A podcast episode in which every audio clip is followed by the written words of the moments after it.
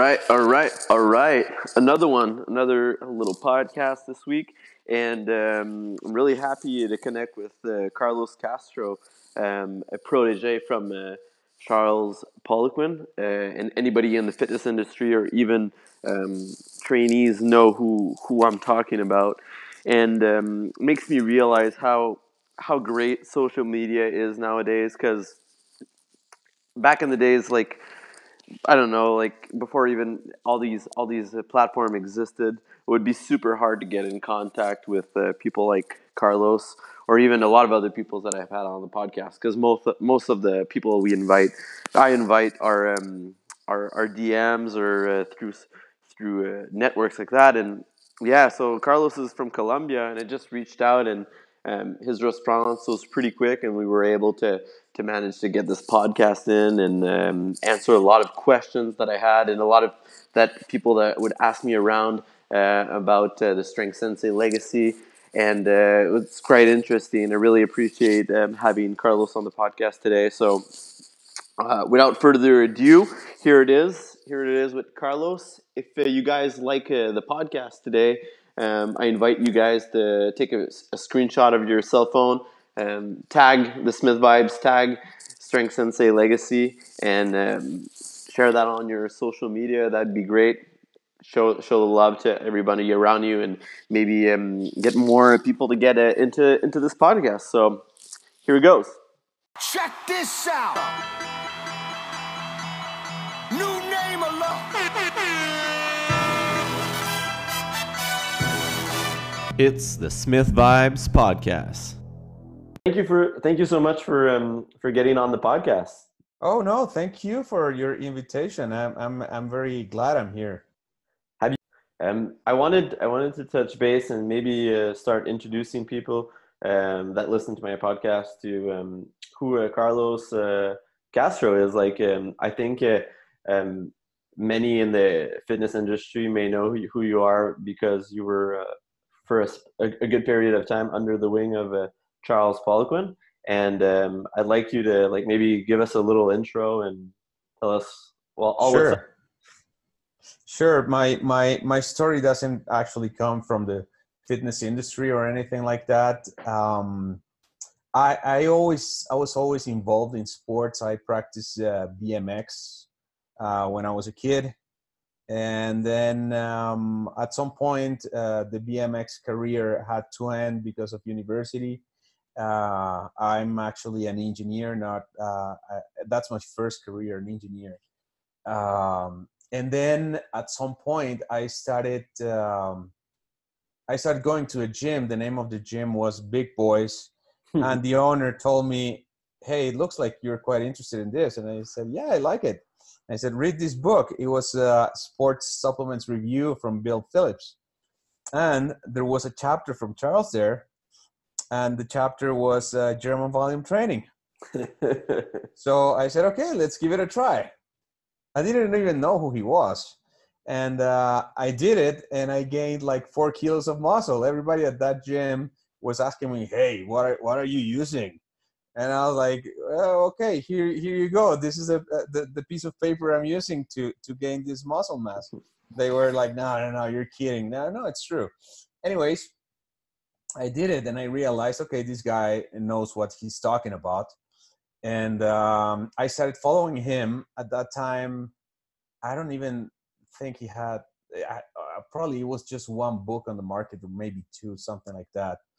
Uh, so I started following him um, and I bought his books and I started reading them and I started applying his principles and everything just improved and improved and improved.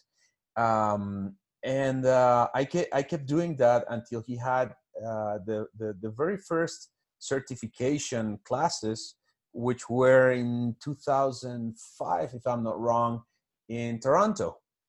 So I flew there. I took uh, level one, and I also took uh, metabolic analytics at that time. That was uh, biosignature. Oh yeah, was it PICP or was it just like it was PICP at yeah, that time? Yeah. Yeah. Okay. So I did the level one. I did uh, biosignature. Biosignature. So so you can have an idea. At that time, was taught in only two days. Then Wow. it moved to five days, and um, eh, I mean the amount of information you can get in two days was just overwhelming. Anyways, and that's the way I started with him. Um, and at that very first class, uh, he asked me if I would be interested in uh, uh, translating articles into Spanish. He wanted to reach more the the uh, Spanish speaking market. So I said, yeah, sure. So uh, it was it was a funny story. He told me, okay, uh, good. And I asked him, okay, what do you want me to translate? And he said, whatever you want. I said, okay, I'm going to translate this article that I read recently. So I went back. Uh, I was staying at a friend's house. I went back to his place and I asked, hey, may I use your computer? And he said, sure. Uh, so I sat down, translated the article, and next day, uh, before starting the class, I handed the USB key to Charles. And he said, What is this? And I said, A USB key. And he said, Yeah, I can tell, but what is inside the article? Which article? Jesus Christ, you told me to translate an article. Here's the article. Yeah, but I didn't tell you it was for today, and it's done. Just take it. and uh, that's the way we started. Since then, since 2005, uh, I started uh, working with him, translating things. Uh, in the beginning was just translations. Then uh, he he got me involved in a few more things, and uh, the last uh, for the last uh, five years, well now six maybe. Um, I spent with him the whole time on the road, and not only on the road. We were like brothers all the time, traveling around and uh, working at his place, and just just just being by his side almost all the time. So that's that's um, that's kind of my my my story with him. and then from there, like that's where I, I remember a couple years ago. Uh, that's when uh, the Strength Sensei started and all that. And uh, did you ever think that one day? Um, well, obviously, no. Like death isn't something that we that we expect. Obviously, is it something that you you you had in mind? Like what would happen next? Like like when like right now, like you're you're you're using his legacy and you're you're working with that, but like it must have been come out of a little bit out of nowhere i bet Yeah, it was it was a, it was a quite a surprise. I never thought it will turn out like that. Actually, uh, we had totally different plans. The plan was to uh, go to Colorado, uh, manage the gym, uh, do a lot of teaching. He was tired of traveling that much, and uh, so the plan was totally different. We actually used to used to play jokes saying, "Okay, we know how this is gonna end. We're gonna meet at the gym, and then every night we're gonna go and have dinner at my house because you're lazy enough not to cook, and and and probably you will also ask for lunch because uh, all you can cook is breakfast and so on." And we were just laughing about that. I uh, it never ever crossed my mind. Um, it was it was uh, I have to say it was horrible. It was horrible but um, I think that um, he really wanted to keep team and keep spreading the knowledge he's uh, he has spread uh, he spread it d- during all that time. Because we all know how important he was for the fitness industry let's go like that or personal trainers and strength coaches as well. So um, uh, uh, we had a, a, a very nice meeting with the team and uh, the family and um, the family uh, said yeah he wants to do that and I, when i talk when i'm when i talk about family i'm talking about um, uh, the, his relatives in in canada right the, the poliquin the poliquin uh, family his uh, brothers and sisters and um, I said, okay, well, if uh, if that's what life uh, brought me, let's do it, right? And that's how it started. Uh, again, uh, like uh, continuing his legacy. and i bet like like i mean what's really cool is that the fact that you actually translated pretty much all of his articles in spanish and all that stuff like that's a great way to learn like that's like next level of the learning curve like you can read stuff and apply them but then when you have to read them apply them and then translate them that must have been like such a game changer in your um, in your trainer's career? I mean, like, what is the maybe the key things that you have learned the most across these years doing this? Well, I, I fully agree with you. The the translating part was just uh, like, you, as you said, you read an article. Okay, I'm gonna I'm gonna put it into practice. But when you actually have to take the time to put it in your own language, uh, you you have to go deeper into that. Uh, so that makes you learn more. And uh, when um, you know, it, it's a it's a I don't know if it's it's kind of a sad story, but very very interesting, at least for me. Uh, last class we taught together was in Estonia, and um, at that time was the grand opening of the gym in Colorado. So he put the I, I, I, I, he put the grand opening right when I was teaching in Estonia. Then he he he had to go. I mean, he had to be there. Then he will uh, get to Estonia, and we will teach together the next of the next classes. And um, I called him and I said, Why did you do that? Jesus Christ. Uh, I want to be in the grand opening. And he said, Yeah, there's nothing I could do. I mean, all the all the speakers uh, uh, only could do it on this weekend and so on. And I was like, okay, whatever. So I taught all the classes. Uh, when he came, we taught the classes together. And at some point uh, in the classroom, we were talking about classes and teaching and so on. And I told him, well, uh, uh, he, he, actually um, at, kind of attended. He was sitting right there in the back of the of the classroom, seeing how I taught the classes. And after that, he said, "You know what? I think you are uh, ready to teach all the classes." And uh, because because I was the only one who actually taught, besides him, metabolic analytics or bio signature, bioprint, whatever things it had. And at that class, he told me, I, I, I'm, I'm, you are fully prepared to teach all the classes. And I was like, well, okay, nice. But I, I never thought, I never expected that that turned out that like literally after that trip, he passed and I had to start teaching everything.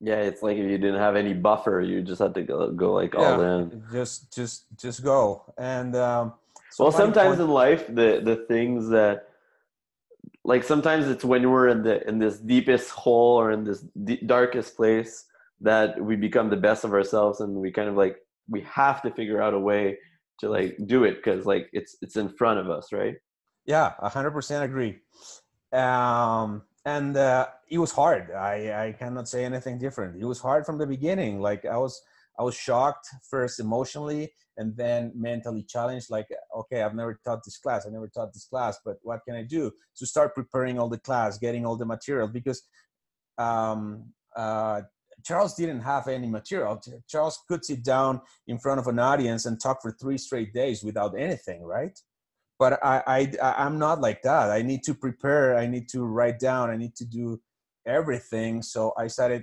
uh, doing that. And uh, when you do that you start going back to the learning process. You start going back into your memories and go and do more research and try to to to understand more concepts about that. And that's what actually got me more into into the depth of of the knowledge uh, which i know uh, i still have a long way to go to learn more uh, in every single field i think it's a it's a never ending process and um, but but that's what got me uh, deeper deeper into that. Also, uh, the fact that I had um, the fortune of training athletes and the high level athletes uh, because and I say the fortune because um, athletics in Colombia, which is my country, is not something. Uh, it, it, it's not something where people have actually money. They are very poor. Uh, there's no support from anywhere. And um, and they just they just knock on the door hey listen uh, uh, I, i've heard about you. Can you train me? and so on. And i said yeah sure. Uh, how much can you pay? And they say well actually uh, nothing. Classic. Yeah and uh, well you know what? I said i said to myself these guys need it and i actually need it as well right? Because if you don't get the experience you, you will get nowhere. So I started doing it, and um, by doing that, uh, my my very very first athlete was a speed motorcycle guy who placed uh, second in the Pan Americans, and then more athletes started coming and coming, and uh, the best athlete I've had uh, uh, was a guy who won the uh, gold in the World Championships in Brazilian Jiu-Jitsu. Uh, he also then in the in the open category he he he won the silver medal, and uh, it was very nice. When he won, I was not in Colombia, so when I came back, I said, "Hey, where are you? I want to see you." Blah blah blah. And and he came out from his house. We we live very close, and he came out of his house with a box, like a shoe box. And I was like, "Oh, that's nice. Tell me about it." And he said, "No, I, I want to give you something." and I opened the box and it was the um, the belt of the gi. And I was like, oh fuck, this is amazing. That is great. Thank you very much. Blah blah blah. But I just kind of opened it and closed it. And he said, no, remove the belt. And I was like, all right. I opened it, removed the belt. It was the medal there. And I said to him, why why no no no that it belongs to you it doesn't belong to me i was just part of the process i, I didn't win the medal you were the one uh, who did it, and and he said to me, "You know what? I think you deserve it as well." And to be honest with you, if I keep it myself, in probably five years, my wife is gonna throw it away. So it, it will be better on your hands. And I was like, "All right, whatever you say." So, um, you put it in um, your gym. It is. It is in my gym along with uh, with a belt, and um, and that when you have uh, to deal with a lot of athletes and a lot of uh, different sports, that's when you actually start expanding your knowledge. And the whole point here is trying to understand not a sport itself in the beginning. You have to understand sport, of course, but you have to understand that there's one body that has specific needs and every every person has different needs so you can have somebody that needs to work more on this or more on that, blah, blah, blah, blah. But the whole point is keep your mind open, understand the needs and work on them. And the needs are good for a certain period of time because then you fix things and, and, and, and the needs change and so on. Uh, for example, with the Brazilian Jiu Jitsu guy, we found out that training uh, his uh, tibialis anterior was extremely important and tibialis anterior was an exercise that you know not, not, not many people pay attention to that um, yeah. so we found out that it was very important in certain locks with the legs actually he made me train with him brazilian jiu-jitsu. So i learned a bit of that uh, and uh, and that's how we found out. Also with the speed motorcycle guys uh, uh, they made me go to the track and and check very very specific things and the needs kept changing month after month after month. And uh, the whole process of getting a proper communication um, is it's it's extremely extremely important. Uh, so uh, communicating with the head coach. And if there's no head coach with the athlete like don't tell me what i have to do. Don't tell me I, I, I, need to put you presses or whatever. Just tell me where do you feel you need most of the work? Where are your weaknesses? And so on. And if you can put that inside your training programs i think uh, that will expand your knowledge going back to knowledge and that will make uh, of your client a better athlete oh for sure have you i, I, I like that you talked about uh, your uh, brazilian jiu-jitsu guy because um, um, I, I've been hearing that like I know like there's a big differentiation now with the many fighting sport athletes that mm-hmm. mostly don't train that much strength strength in the lower body or when they'll do their they'll do it really minimally or they'll go with the compound movements but not yeah. necessarily work those little movements like the tibialis anterior or the gastroc mm-hmm. um, in their movements but I feel it like uh, do you have you ever um, are you aware of like a uh, FRC functional the, the guys from FRC like uh, Spina? Mm, Spina? He what, like create what what FRC stands for? Uh, functional range conditioning. It's kind of like they no, uh, maybe, maybe a lot of fighters use um, the full CARs um, as a warm up. So like moving every uh, articulation of the body um, in every possible way, like ankles, knees, uh, no, I've seen it. hips. Yeah. Yeah, so it's like it's pretty much that, and and like I feel that when uh, like fighting athletes try this out, that that's when they figure out like, oh shit, I have no range of motion in this Hmm. area. Yeah, yeah. Actually, it, can you can you just give me one second? Somebody's ringing here. Just one second, please. Yeah, yeah. I'm sorry. no worries.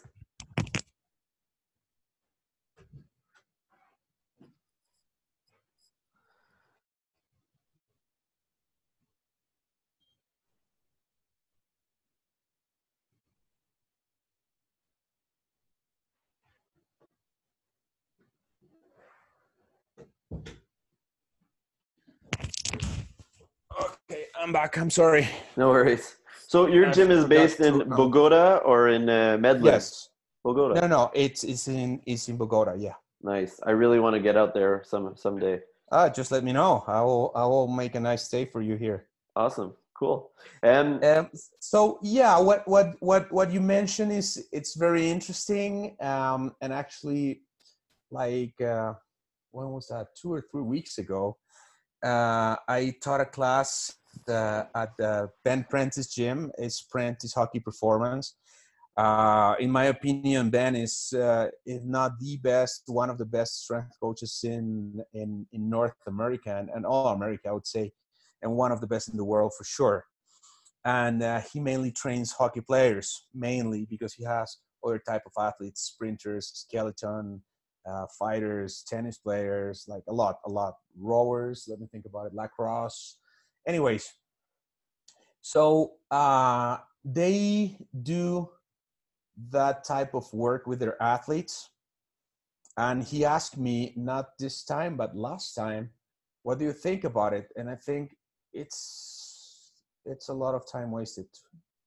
And uh, he said why? And i said how long does it take uh, for that person to to do the warm up and he said well it depends on the mobility and so on but i, I see him sitting there for i don't know 20 minutes 15 30 depending on what they have to move trying to activate those those uh, modern patterns and so on and I, and he asked me okay how would you do it so one of the things uh, uh, charles taught was um, uh, at that time was uh, PIMST. Uh, that was called Poliquin Instant, Instant Muscle Strengthening Techniques. And then uh, between him and I, we expanded it, and I have found new points and new things that I actually tested uh, recently with trainers, and they work just very well. And I said, okay, this guy, what is he training today? Upper body. What do you need more mobility on? And and I said, and uh, and he said shoulders. All right. So you do one technique on the ears, and you get the range of motion he needs and the activation he needs in 10 seconds. And he was like, What? So he told me, Okay, when are you coming back here to teach that to my trainers? right. And uh, I taught it during a weekend. And on Monday, all the trainers, after every client, just told me, "Oh, this is this is just amazing. Right. You just You go and do one time. technique, and and the person gets activated, getting the full range of motion, and and uh, you will see the face of the clients like, what the hell? And on the first day, three trainers told me that their clients already did PRs just by using those techniques of activation and flexibility. Um, because certain of the techniques are just activation, but some others uh, will also increase range of motion, which will help a lot. Increase it, they increase range of motion, but also increase strength in that new range of motion, so you won't get into the risk of injury for the for going into a new range of motion, right? Yeah, because sometimes you'll you'll just get so, so much range of motion and then let get less stronger, right? Exactly. Okay. So uh, I did that, but uh, if there's somebody that hasn't take that class or doesn't know the technique, the the there's an easy way. We teach it in the um, structural assessment, and basically what we do is we assess the whole body and we find out where the restrictions, and we teach how to how to fix those restrictions. and uh, the way we put it together is okay the restrictions in the movements uh, you need to find out which are the main ones that will affect the rest and what that person needs the most and just do them uh, with some specific uh, uh, stretching techniques that will take i don't know five minutes maybe. Um, that will get the range of motion of that person in that specific motor pattern and then you can go into strengthening. So um, i think it's a good idea to find out where you are restricted. I have nothing against that. I think also it's a good idea of addressing it it's very important but all i think is that there are more uh, let's call it efficient ways to to to address it and get uh, the results And I bet that this technique you would like take more focus in what's needed. Like I, for example, if you're doing a, a overhead press one day, well, fully flexion in the shoulder is like the most important thing needed. But on a dip, it might not be the same thing. It might be a little bit more something else. Exactly. Actually, um, the way we teach it, it's called uh, Instant Strength and Mobility now. It's a six day class, but uh, we learn, I mean, we go through almost every structure Right. and uh, and a lot of different techniques for every structure. So and so uh, we also teach at uh, certain parts of the class how to get uh, not the, the the one you need right now for the training, but we also something that will fix it in the long term. Right. Um, so yeah, it's it's it's quite specific per muscle group. So there's one two days it's uh, presses and chin ups. The other day is uh, squats and deadlifts, and the next day is, the next two days is shoulders and arms. So we got very detailed into that. And is it some like um, I, I like the fact that I, I I 100% agree in the fact that I think that way too many people warm up for way too long, and um, I think it's something that was popular popularized a couple of years ago, and now it's getting uh, there's there's a lot more like knowledge in the world that shows that like warming up too long is like not efficient for your training. But do you think that some people create dependence to long warm ups like that like they really think they need that? Uh, yes, I. It could be because they actually need it, or it, it could be just a mind thing. Mm. Um, and uh, that I can confirm with. Um, it, it's funny. It's very funny. Uh, Preston Greene is another great, fantastic strength coach in the U.S. He trains uh, the Gators uh, at Florida. He's a strength coach for the Gators and he he was also as Ben under Charles, and they both learn a lot from him, and probably they they he, they, they both are the most uh, uh, valuable strength coaches Charles uh, produced, I would say. Um, and uh, he was talking about how important the warm up is for the mentality of the team. Mm. Not exactly because they, they are going to perform better or not and and so on because what they do what he found out is that they need all that mentally to be uh, properly prepared. And actually uh, the head of the team says okay how was the warm-up? And if the warm-up was good they're going to have a, a, a great match. If the warm-up was not that good probably they won't have such a great match. So um, it I, I know that some people take need more time in doing warm up. For example, myself, uh, when I am going to train in low reps, it I can uh, actually take six sets of warm up. But if I am going to train in the higher reps, I will three three sets uh, normally is enough. But there are people that actually feel that they need more, and um, uh, as one of my clients says. Uh, he needs more warm up, and he says, uh, "Okay, I, am I'm, I'm uh, of the old uh, kind. I, I'm not an an injection type of car. I still use a carburetor that needs more warm up." That's the analogy he uses. uh, the, and yeah, it, I think everything is so individual that you cannot like generalize in in, in any aspect. So if you can actually, uh, if you actually need more warm up, well, just do it. Just uh, the, my only advice on that is don't get tired during the warm up before your your workout because that won't take you anywhere. Right. You're better to. Yeah, I feel it. Like sometimes it's it's important, like for specific warm ups, like Yeah. uh, like for for movements like deadlifts and and squats are like maybe more important to take time to to build up there. But like sometimes I think it's well, I find that it's it's important. Maybe just do one rep, one rep, one rep, and just build up until you get to the those the working sets, and then at least Yeah. at least you've squatted or deadlifted like a reasonable amount of weight and leading up to that weight, right? Yeah, exactly. The the, the- whole warm up thing is is is is very simple in my opinion. First, you want to tell your body what are you going to do. Yeah. So that's why you do the motion uh, that you're going to actually train, and um, and then you at the same time you're telling your body, okay, this is the weight that we are going to be using. So your body understands all the process and says, okay, I'm I'm almost ready to to go.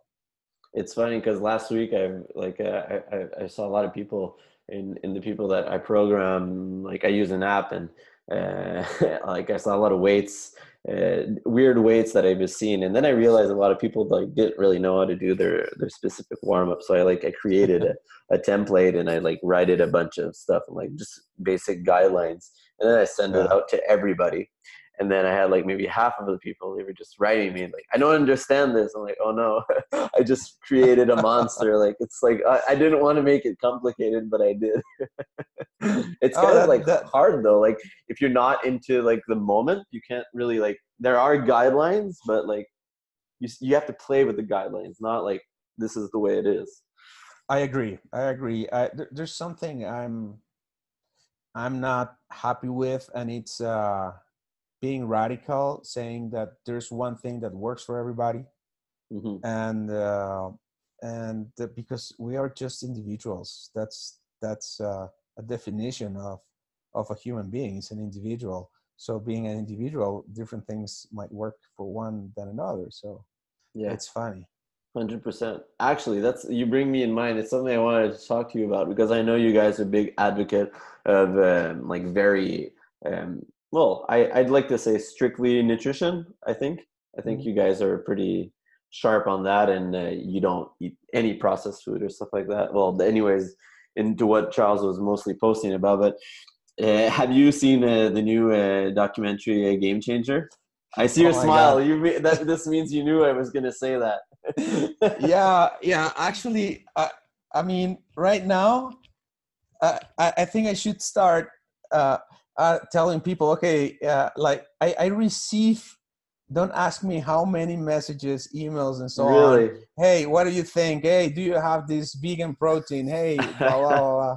Really? and i was like jesus christ and uh, i tried to watch the documentary last weekend you but i was tried. work I, I tried I have to say I tried, uh, not because it, it was it was boring or anything. I was just so drained on Saturday night uh, because I, I, had to work since uh, 7 a.m. until 7 p.m. almost nonstop. And I turned it on, and after 10 minutes, I passed out. Uh, and I, as I said, it's not because it's not interesting documentary. It, it actually is. But I, I checked some some some parts that that some of my clients sent, and uh, there are a few things uh, there. And um, as I said, you cannot be that radical. You cannot think that if it works for you, it's going to work for the rest of the world. That that, in my opinion, is some. It's a huge mistake. yeah. And uh, if that worked very well for that guy and some other guys, it doesn't mean that it's going to work for everybody. For example, I tried once to be on a vegetarian diet. You know what happened? My performance went down totally. Like I couldn't even lift at the gym, not even close to what I used to lift. My mood was totally off and I felt tired and drained like you wouldn't believe. And I said, okay, this is just the first week this is just the first week. My body will adapt. Let's go for another week. And it was even worse. And it was even worse. So I I, I want to go back to the individual individuality of it and say okay, it worked for them, but not for everybody. But there are th- certain things that in the documentary they they didn't mention. I don't know if in purpose or not, but and a statistic that you would like to to see is all right, how many of the medalists in the Olympics and the World Championships go that way in percentage? We don't know, but I can tell you it's not 50%. Absolutely. And like like once the thing that it's like it, it's a good movie like the thing is it is a good movie and it's quite convincing and they're using the exact like i was in sales before training and when you look at the movie like it's it's like a build up of like a, a sale and it's yeah. pretty much like building and building and building and building some confidence in the in the listeners and all that stuff and the more you listen to it the more you get convinced and when yeah. you're you're more of a science geek or like d- defy biochemistry and biology you kind of like you, you need to look like what real studies show mm. and mm. they first of all they use like these all these the, these uh, these these professionals that everybody knows like the, the, the classic example is Conor McGregor against Nate Diaz, and they're just they, they never like stop pointing that it's because he ate a steak before his match and he ate a steak. But then six months later, he beat Diaz. Yeah, You probably didn't have like the right training, or like you didn't have a good weekend, or like and or even yeah. Arnold. Arnold talking about the vegetarian.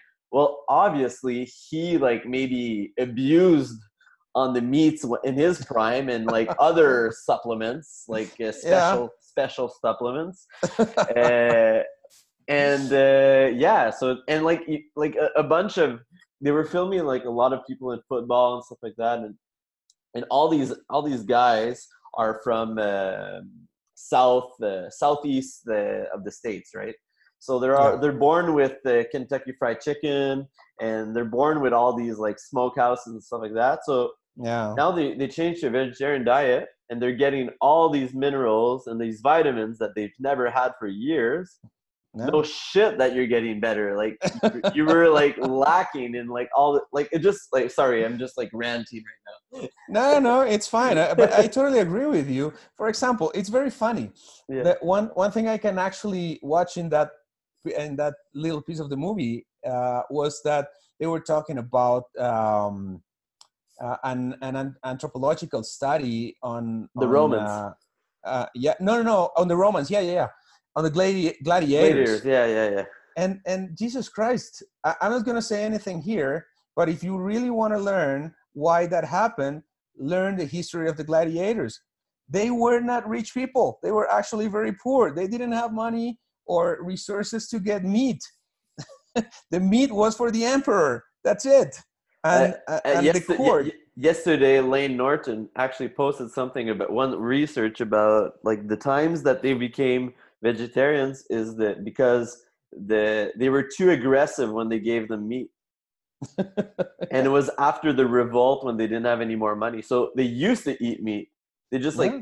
made them weaker by giving them veg- being vegetarian, but they were slaves, so they were obviously already strong. They already built all what they needed. exactly. I mean, I mean, if you were chosen to be a gladiator, it's because you are genetically gifted for that, right? Exactly. That's a good and, point. Genetics.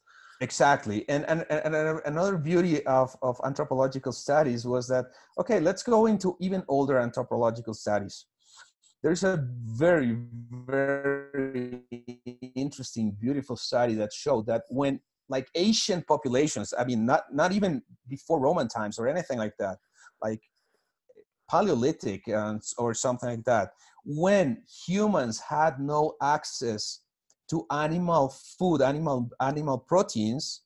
Their brains were smaller their bones were weaker and the development was even even smaller. They actually at some studies they they said we hypothesized that maybe the, this type of population uh, disappeared faster than the than the meat eaters because of the weaknesses and so on and they took the craniums and the bones and everything and analyzed them uh, the bone density and, and everything and it was just the opposite of what the, the, the movie said so it, it's funny and to me it's a it's a very well planted commercial movie mm-hmm. and it's selling a lot like uh, what, what i'm thinking right now is okay probably that movie is going to make a good business for me because i can start bringing more uh, plant-based proteins into the country and just selling them. But it's it's not that. Jesus Christ! I mean, Hippocrates said it. I don't know how many years ago. One man's food is another man's poison. We're individuals. Just think about that. Everything that's extreme is way off the chart. I agree with you, hundred percent. Um, so I just want to get back to like, so so what's uh, what's your what's your aspirations for the future right now? Like like now that um, now that that you're moving on and it's been a good year that you're on your own doing these seminars, doing, giving these classes. Um, I mean, what's what's what's next for for Carlos?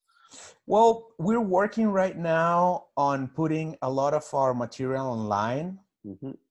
Mm, there's there are a lot of things that people can do online. Of course, we will make a test to make sure they they they, they did the, the, their homework, and then we'll have a very little part like uh, like in person. Uh, for example, the structural assessment. We are going through all the theory and all the testing and all those things, but at some point, I want to see somebody. Okay, uh, do the assessment of this person otherwise I, I, wouldn't be able to say okay this guy knows what what what he's doing so we're moving a lot online uh, because it's more efficient for everybody absolutely i agree and and, and trainers uh, uh, we all trainers we get paid for every client we train. We don't we don't get a, a monthly salary. So whenever we travel uh, to to learn we are not making money. So we are investing but we are not we're not making money in in this in that particular moment. So we want to kind of solve that thing. That's the way we're moving. And uh, we're also putting together uh, classes um, new classes um, one of the classes uh, I'm I'm working on uh, reviving because Charles even stopped teaching it. It, it was a sport specific, but right. I want to make it a little a little bit different. Like uh, I don't have it fully fully like uh, outlined in my head.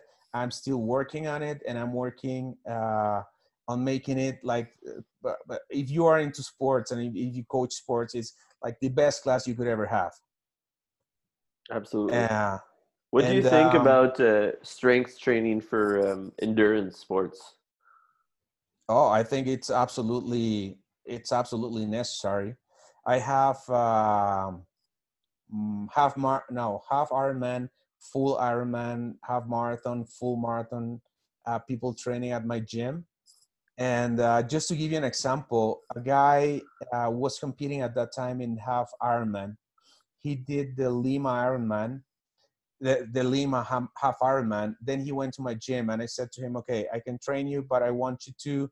We we needed to change his whole schedule of training because of course you can i mean when you start doing strength training the the the the, the it's going to affect all the rest and all the rest is going to affect the strength training so we put it all together and uh, after uh, i did all the balance part and probably i, I want to say it was three months of training. Uh, he went and competed again in that same half marathon and i got a phone call uh, for him so excited and he was like i cannot believe this is this must be a mistake. And i was like what are you talking about? Timing? What timing? Did it go wrong? What happened? No it went down 33 minutes and the only thing he did differently was training with me and of course uh, changing his eating patterns and see his supplementation patterns. How many, how many but, days a week was he doing the strength training? in the beginning we started the, the he was afraid of doing that. Obviously. He said okay I, I cannot stop running i cannot stop biking i cannot stop swimming. And i said yeah you need to you need to. What is your best uh, event? And he said uh, running. Okay so we're going to decrease on running and we're going to put three days of, of strength training and right now uh, after that he's now very well balanced but right now after that he's only doing twice a week okay. uh, strength training in his career. And, but yearly. And, uh, yeah, he doesn't stop. Yeah, he doesn't stop. And uh, uh, with uh, another, this is a tri- triathlete. He starts whenever you know they have they, they do their own periodization So whenever the volume is low for them, they go more to the gym. Up to the, the maximum they do is three times a day. But when their volume goes up, uh, I decrease my volume, and twice a week is enough. And uh, I do whether maintenance work or I address uh, specific things they need. Can you periodize like when you do you can you periodize on two days a week like like periodize an accumulation and an intensification? Will you like um, buffer it like to, to a longer period of weeks into the same phase since it's only two days a week, or would you still go and like go like if it was like a, a regular split week? I what what I depending on the sport, uh, what I do. For example, I have a guy that is a mountain biker. Yeah, I coach a lot of With mountain him- bikers. Yeah, Yeah. with him, uh, what I do is I I work with his coach, and his coach tells me, okay, uh, in this phase that is gonna last, I don't know, three weeks, we're gonna work a lot of la- a lot of on on lactate. Okay. So I try to keep the same energy system in order to be rowing in the same direction, you know Right. because if I do, I don't know, uh, they're they're doing um, Speed work and- for yeah. If I start doing uh, or, or a lot of strength, like uh, very low reps, eh, I, we're not gonna go get anywhere. So I try to keep the same parameters, and yes, I can periodize it like that. And and and I actually what I do is I I change my program according to their periodization in order to to to as I said, rowing in the same direction all the time. Right, I get it. Awesome. Is there is it is there elevation? Is it high elevation in Bogota? Like, does it make a difference? Like, uh, like in Colorado, for example? 2,600 meters above sea level. Colorado is 203,000. Wow. Yeah. Okay. So when we say that you should be living in uh, altitude and training and uh, in not altitude, you guys are doing it all at the same time, huh? Exactly. Wow. Exactly. That's why when, uh, I mean, they live here, they train here, and when they go and compete at sea level, they're just flying. It's way easier for them. They have a lot more red blood cells Huh. that can transport more oxygen and more nutrients and so on. Yeah, because I know a lot of athletes go into Colorado to do that, but I didn't know that uh, Bogota was that high. Holy Yeah, shit. It, it's a bit higher. And uh, it, I mean, if possible, I would go to La Paz, which is the capital of Bolivia. I think it's higher? three 3,000 something. When I was in Guatemala, I, I got there. I was gonna go hike a, a mountain, and the first um, I've never been to that high of ele- elevation. I'm sure it's a little still a little, little lower than the, in Bogota, but like the day we got in, like just landing on the on the on the field, I was just like already feeling lightheaded. The day after Yeah. we were leaving to go hike, and I had one of these the biggest sickness at the top. It was just crazy how like it I know. affects you so much. That must I be crazy training than that. It is crazy, uh, but it's beautiful how the body adapts. That reminds me, How long does Uh, it take? it usually it depends on how you do it. If if you go if you go in the extreme way, and this is one of the cases I I, I like to go extreme, it should take you one day. Huh. So I had a speed motorcycle racer from Venezuela. I I used to train him, and whenever he had to come and compete here, he he lived there at sea level. So I made him fly here. Uh, normally, at least three days before the competition. Uh, usually, he could all, he could also do one week. But the deal was, um, you land and you go from the airport to the gym. And in that very moment, I literally, my goal was to kill him. The guy was a guy that never stopped talking. He was talking and talking and talking all the time, all the time. That day at the gym, he was just sitting in a corner. Okay, next set, let's go. Okay, next set, let's go. He couldn't even talk. One day, the owner of the team called me and said, Hey, do you have an oxygen tank on your gym? And I was like, What are you talking about? And he said, You need an oxygen tank. I, I just talked to the guy and, and he was dying. He couldn't even breathe. And he said, and I said, Wait until tomorrow. And to, next day, he felt like he was at sea level because what I did was forcing the production of red blood cells. So you force the production of red blood cells in that very moment as soon as you land, which is where your body has to work the hardest. You get a very good night's sleep, and next day you're almost ready to. Fuck, man, that's intense though. Holy It- shit. It is. is. It is horrible. I've done it. All right, man. Um, I want to wrap this up with three final questions. They're Of course. they have nothing to do with the training. Well, maybe. Um, so the first question is, what is Carlos's theme song? What's the song that plays when you go into a new room? What what's what goes through people's minds? Ah, well, actually, plenty. I like I like a lot of songs from the old Fleetwood Mac. I like a lot of songs from Pink Floyd. Hmm. Um, I also like uh, certain songs of Metallica. You know, when I have to go into into hard workouts, there are certain songs of Metallica that really lift me up. I love the Stones. I love Led Zeppelin, U2. So I, You're a rock I and roll guy. I am a rock and roll guy. Yeah, from Yeah. rock and roll mainly. Yeah. I was expect I was expecting a Spanish uh, a- a- artist or something. Not really. You know what? When when the, all the all the all the uh, like big tendency of uh, rock in Spanish started here, I was not here. I was in the U.S., so I was not part of it. Uh, and there are certain bands that I really like. Uh, Argentinian band called Soda Stereo. They have very good music. Uh, they stopped because the, the lead guy, uh, pa- well, they, they, they split and then they, the lead guy passed.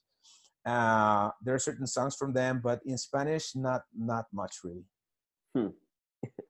cool, man. Um, second question. So, if you would have to move to another country um, for the rest of your life, um, and it can't be the country you're already living in, where would it be? That's a question I've been asking myself Huh. lately, uh, and um, there are many factors that come uh, into play. Uh, if you don't mind me to go into some of them uh, to try to uh, give a better uh, Yeah. understanding of what I'm saying. First of all, I want the country or the city to be clean, that, that has air where you can breathe. And uh, for that, you can go to the mountains where it's always cold, but I don't like the cold weather and I like the sun. So it, it has to be a combination of those two. I like sun. It doesn't necessarily have to be hot, but I, I need to have sun because here in, in, in Bogota, we have an average temperature of 18 Celsius, which is probably around 68 Fahrenheit, uh, year round. So um, it's not that I live in 24 or 25 or something like that. I'm used to this weather, but I, I like the sun. I, I really like the sun. I need Oh, I sun. love the sun, man. It- I, I it's so you. recharging. Like, like I mean, you, you just go out there five minutes in the sun and you are a different person. At least that that's what happens in myself. Um, another factor that is important for me is access to good food, good proper food. Um, I like to have access to different types of meats. For example, when I go to uh, Montreal uh, to teach there, uh, I can I can get a lot of wild meat, which is amazing. And those are types of meat meats I cannot get here. But here I can find some other different meats that are also clean and so on. So uh, getting access to a wide variety of good food is important as well. And um of course, uh, I- as you might guess, I use my supplements. So uh, where I can get my supplements, I don't care if I have to uh, if I have to pay a little bit more if it's in a different country uh, from the U.S. or Canada to import them and so on, because that's what I do here. But I want to be able to have access. So uh, going back to that, for example, uh, Estonia is just beautiful, clean, a bit cold for my for my preferences. But trying to get a supplement there is is, is it's a nightmare Really? a good supplement. Yeah. So even though they are European Union and you can get the supplements, I don't know, in in Spain, but the, the when they're going to get in in in Estonia, uh, custom says no, no. Um, so uh, in general, those are kind of the factors I I think of, and when I put them together, uh, I'm it mostly point me out towards the U.S uh, in the south of the U.S., preferably one of the coasts. I don't like much the humidity of the Caribbean coast. So probably West Coast will be will be nicer for me at least, and um, I think uh, that's where I'm pointing at right now. That's awesome. Do you are you are you thinking of moving or it's just like a I'm thinking of moving. Yeah. Yeah. awesome? Um, and my last question. This is the best one of all. ahead. Um, what would be the one piece of advice you would give to a ten years old younger Carlos? 10 years younger. I'm 46, so 36. Let me go back into my age. Don't be afraid, will be my best piece of advice. Uh, as I told you, I, I, um, I, I, I started being an engineer. I worked in finance and telecommunications for a long time and I had a very good job. I was at a position that I just had to open my mouth and everything was was done, and everything was very nice and stable. And uh, I have to say that uh, I, I'm not bragging about myself, but I was very good at, uh, at what I did. So it was the CEO, uh, the another level, and I was in the third level of the company. And sometimes I have to I had to be in the second level and report directly to the CEO and so on so for me that part was was was very comfortable i would say but in my head because of my sport and uh, why, as much as i like moving and practicing and doing things uh, physically uh, it was always like okay i want to have a gym i want to have a gym i want to have a gym but i was always i was always afraid of of you know what uh, what's going to happen? You're going to lose all, all this you're going to lose all, all your or you're going to be out of your comfort zone and so on. So i was afraid. So my advice to a younger carlos will be you know what? Don't be afraid. If you do what you are passionate about and what actually vibrates inside of you there's nothing to be afraid of because it's, it's a passion you're going to do it so well that there's nothing to worry about everything will come after that and without even thinking about it So the fact that you you you did it, like you you did open your gym, you did pursue the career that you're doing right now. It kind of means that you um, you you you surpassed that. But would you what you're saying is you would have saved a lot of anxiety doing it if you weren't afraid. Uh, in the first place and second i would have doing i would have done it earlier. Hmm. Okay, I get it. yeah i would Like have done in- it earlier. Like in your 30. basically. Uh, I, I think i think i would have enjoyed more. And uh, funny thing when when when you start your own business everybody says okay you're going to start your own business you're going to be more relaxed. That's total bullshit. Oh, you're going to work 10 times more and you're gonna i mean everything will matter. If something happened at my office at that time i would just call and say hey get it fixed. If something happens on my gym okay i'll go and, and see what uh, what i have to do right? Right. and and it's like that all the time. So yeah that will be my my my main advice. Don't be afraid. If you feel passionate about it don't be afraid. If you don't feel passionate about it think about it but if if there's an actual and true real passion just go for it I bet that like um, you must have like also right now good people in places at your gym. So when you're leaving and doing the courses, that Yeah. like they can take care of it. Yeah, yeah, yeah. I have uh, five trainers plus my business partner, Okay. and uh, they they they take perfect care of every possible thing. Uh, when I travel, all I do is uh, I